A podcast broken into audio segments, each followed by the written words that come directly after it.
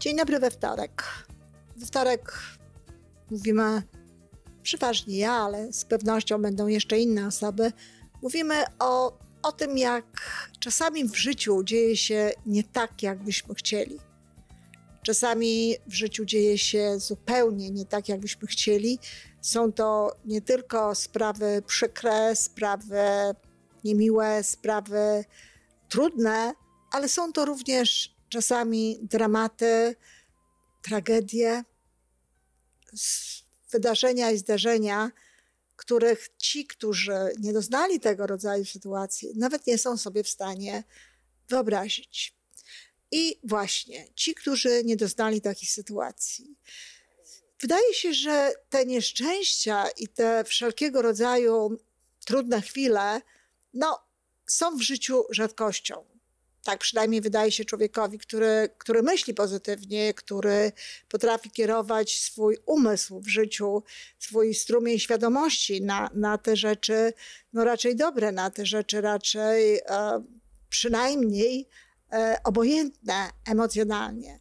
Tak myśli człowiek, który niekoniecznie ogląda wiadomości w jakimś e, nadmiarze, stroni od filmów które są horrorami czy jakimiś filmami no, pokazującymi zło tego świata.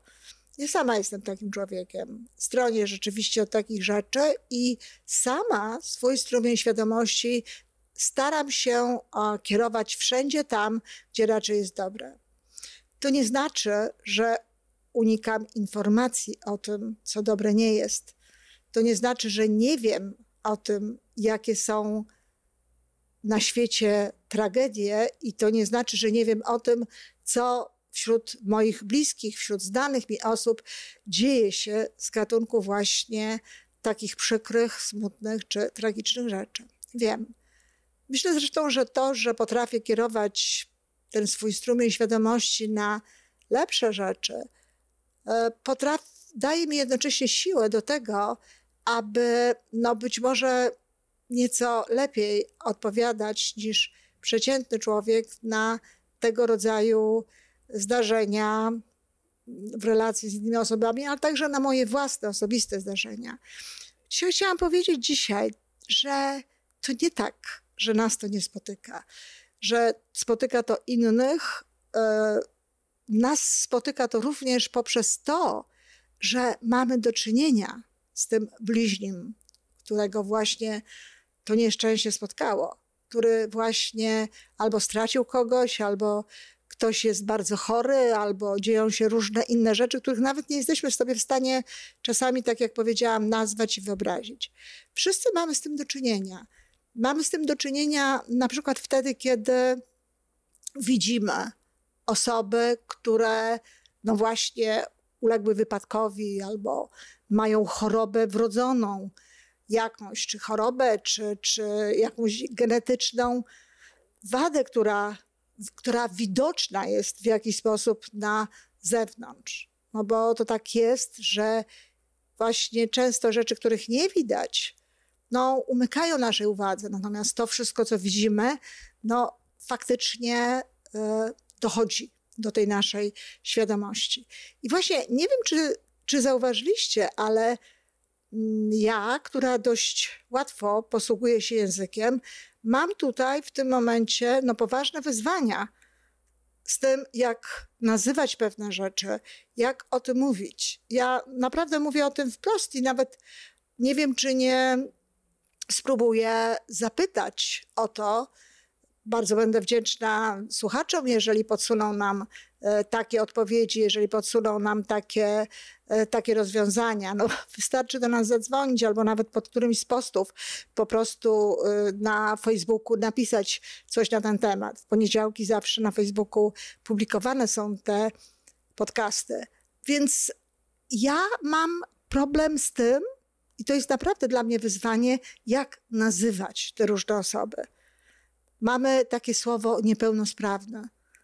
No ale to nie jest słowo, które oddaje tak naprawdę istotę pewnego rodzaju no, tych wyzwań, z jakimi mają do czynienia ludzie.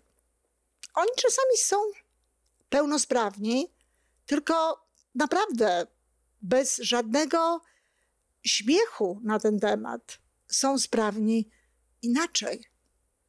No, bardzo często ludzie, którzy, których widzimy na wózku, którzy e, wyglądają tak, że no, kroi nam się serce i, i czujemy e, współczucie, jedni, inni może inne uczucia, a bardzo często są to osoby, które mają genialny umysł, które znakomicie myślą, które znakomicie funkcjonują intelektualnie, emocjonalnie. Czy zatem są to osoby niepełnosprawne?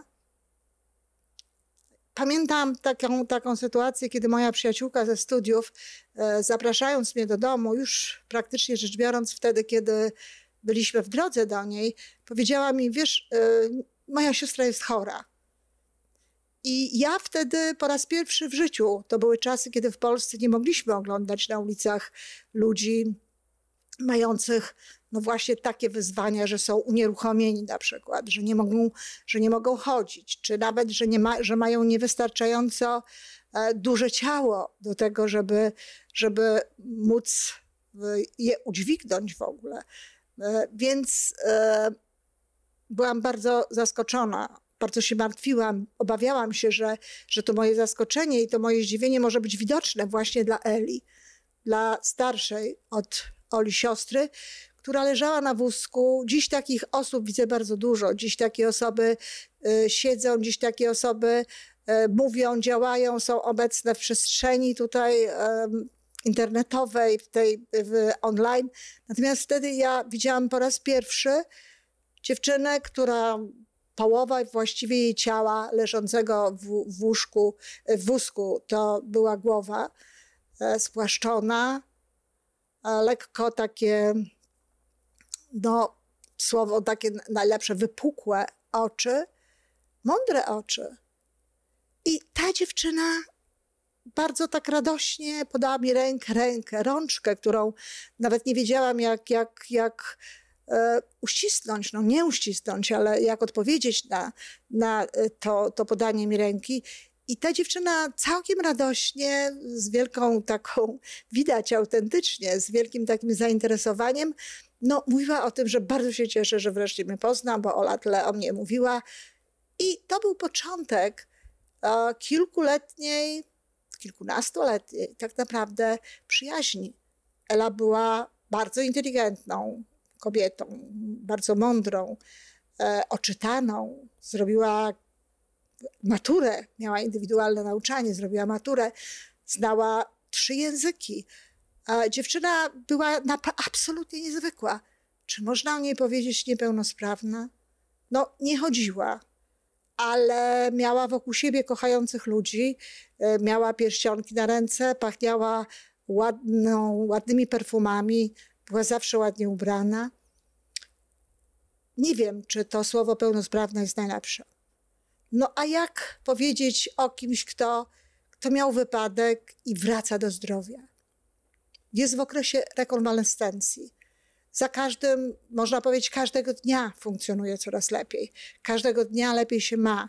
Każdego dnia właściwie jego bliscy, bardzo często i on sam również widzą, że łatwiej jest znowu robić pewne rzeczy, że łatwiej jest robić pewne funkcje, e, że jakby wraca do tego, no, co w pewnym momencie przerwała jakaś choroba czy jakiś wypadek. No, czy można powiedzieć o tej osobie, że to jest osoba niepełnosprawna, czy może, że jeszcze jeszcze niepełnosprawna, albo może w drodze do pełnosprawności, albo może w ogóle w drodze.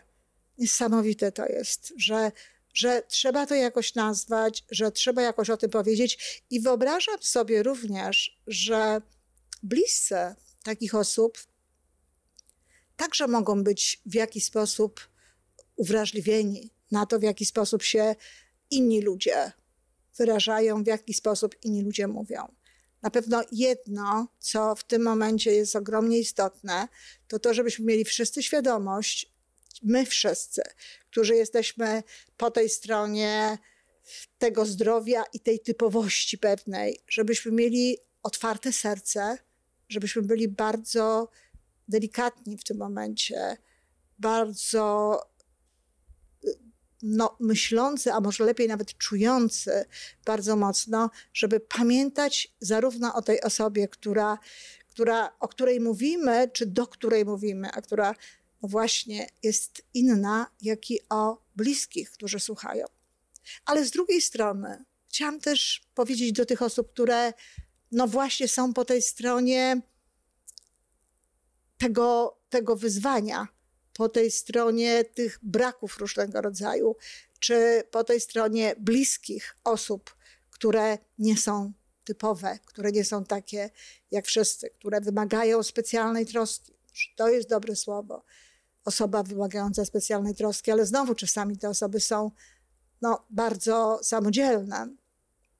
Do tych osób chciałam powiedzieć, żeby też miały, na pewno mają, ale żeby miały też taką cierpliwość, żeby też zakładały, że jeśli padają jakieś niezręczne słowa, jeżeli coś jest nie tak, jak chciałoby się usłyszeć, to na pewno wynika to po prostu, no właśnie, tak jak w moim wypadku, z braku pomysłu, z braku wiedzy, e, no może nawet z takiego może nawet zbyt dużego emocjonalnego zaangażowania w tę sprawę, żeby po prostu pamiętać o tym, że ci ludzie na pewno chcą dobrze. I przy okazji jeszcze jedna rzecz bardzo istotna.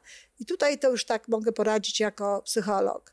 Kiedy spotykamy się z osobami, które no, doznały nieszczęścia, tragedii, coś w ich życiu zdarzyło się no, niedobrego, czy z dziećmi, czy, czy z małżonkami, no, czy w ogóle z kimkolwiek, bardzo często odruchowo mówimy: Wyobrażam sobie, jak się czujesz, czy rozumiem, jak, jak ci cierpisz, czy jak ci jest źle i tak dalej.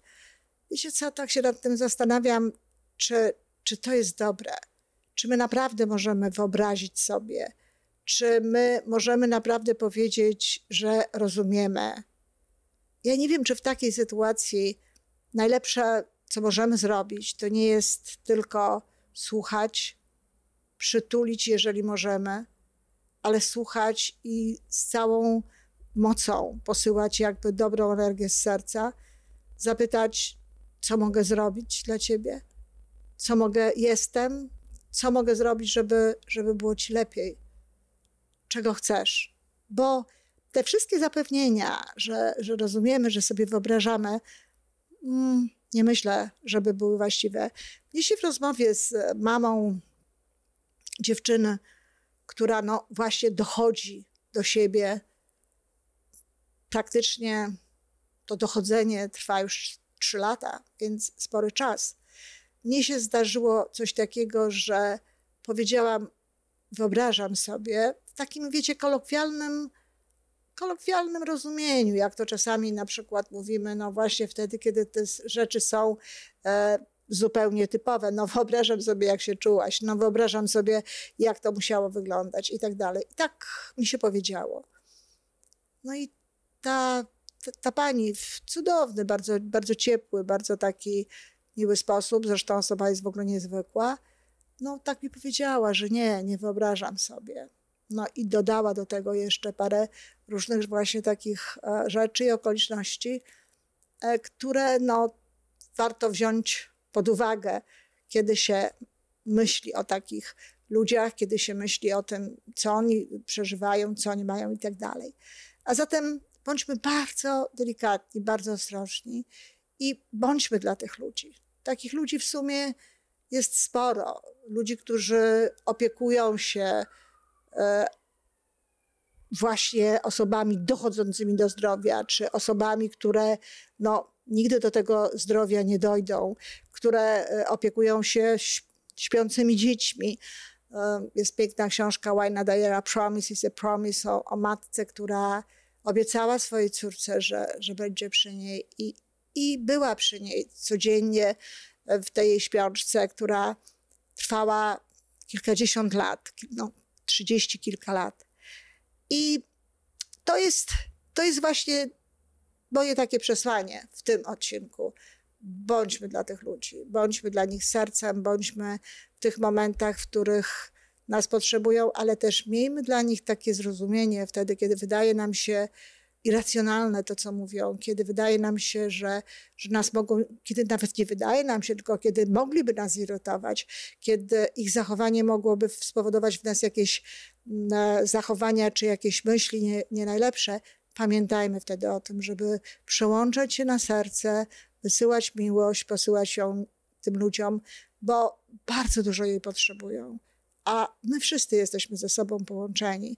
Więc jeśli dostaną od nas tej miłości więcej, to i dla nas, dla nas tej miłości więcej spłynie. Dziękuję.